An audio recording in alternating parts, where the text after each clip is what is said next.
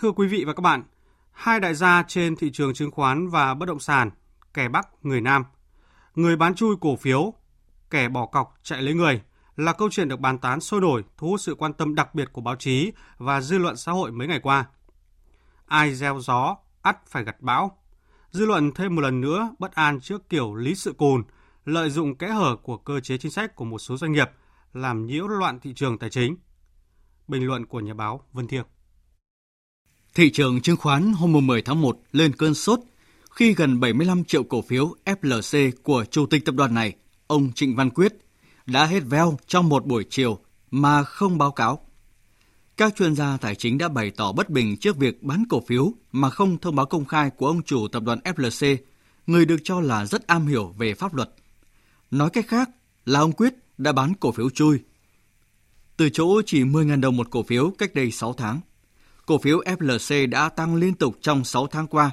lên mức 23.000 đồng một cổ phiếu. Chỉ tính riêng từ đầu tháng 12 năm 2021 đến nay, dòng cổ phiếu này đã tăng trên 60%, từ 14.000 đồng lên mức 23.000 đồng một cổ phiếu.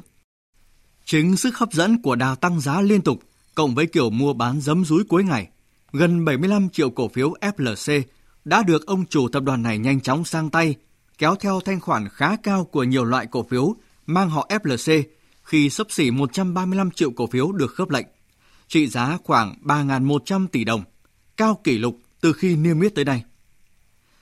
Sau khi vụ mua bán bị vỡ lở, ngay trong đêm, ông Quyết đã có văn bản giải trình đổ lỗi cho tổ thư ký đã quên không gửi báo cáo mà ông đã ký sẵn.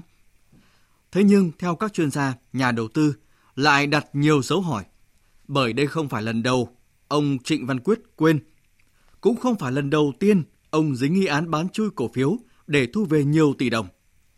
Tháng 11 năm 2017, ông Quyết đã quên không thông báo để bán chui 57 triệu cổ phiếu, thu về hơn 400 tỷ đồng,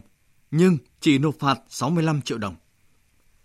Trong khi đại gia phía Bắc vướng phải lình xình trong vụ mua bán cổ phiếu chui, thì ở phương Nam, đại gia bất động sản Đỗ Anh Dũng, chủ tịch tập đoàn Tân Hoàng Minh lại đơn phương chấm dứt hợp đồng mua bán lô đất vàng trị giá 24.500 tỷ đồng trúng thầu đấu giá ở Thủ Thiêm. Với mức 2,43 tỷ đồng một mét vuông đất Thủ Thiêm, vụ đấu giá hồi tháng 10 năm 2021 của ông Đỗ Anh Dũng không chỉ tạo nên cơn địa chấn trong giới đầu cơ bất động sản, mà còn khiến các chuyên gia, nhà hoạch định chính sách phải ngỡ ngàng. Tại kỳ họp bất thường Quốc hội khóa 15 mới đây, Chủ tịch Quốc hội Vương Đình Huệ cho là chưa bao giờ có chuyện này. Còn Bộ trưởng Tài chính Hồ Đức Phước thì gọi vụ đấu giá đất ở Thủ Thiêm là điển hình làm nhiễu loạn thị trường. Có điều là khi phải bỏ cọc chạy lấy người, lẽ ra chỉ cần thông báo với Trung tâm Khai thác Quỹ đất Thành phố Hồ Chí Minh và chịu phạt theo trình tự thủ tục mua bán tài sản đấu giá, thì ông Dũng lại gửi tâm thư cho lãnh đạo Đảng, Nhà nước để giải bày, như thể chính ông là người hùng, vì tinh thần tự hào dân tộc mà đã phải thắng đấu giá, không để đất vàng rơi vào tay doanh nghiệp nước ngoài. Vụ bán chui cổ phiếu đã bị ngăn chặn kịp thời.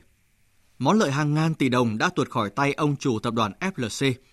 Đất Thủ Thiêm sẽ được trả lại sau khi người chúng đấu giá chấp nhận mất gần 600 tỷ đồng đặt cọc. Thế nhưng hệ lụy của những hành vi nhiễu loạn thị trường tài chính, bất động sản sẽ còn dài. Thế nên đừng lý sự cùn, giả vờ quên để hưởng lợi bất chính gấp hàng trăm hàng ngàn lần số tiền nộp phạt. Cũng xin đừng mập mờ đánh cháo khái niệm vì sự phát triển của thành phố sau đại dịch để che đậy cho động cơ thực sự của mình khi gây nhiễu loạn thị trường bất động sản. Hành vi ấy cần phải bị xử lý một cách nghiêm khắc. Song song với đó, cơ quan chức năng cũng cần nghiên cứu, hoàn thiện các cơ chế, chính sách về huy động vốn, đầu tư để thị trường tài chính phát triển lành mạnh, trở thành một kênh dẫn vốn quan trọng của nền kinh tế. Quý vị và các bạn vừa nghe biên tập viên Đài Tiếng Nói Việt Nam bình luận nhan đề Lý sự cồn của doanh nghiệp và sự lòng lèo của cơ chế chính sách.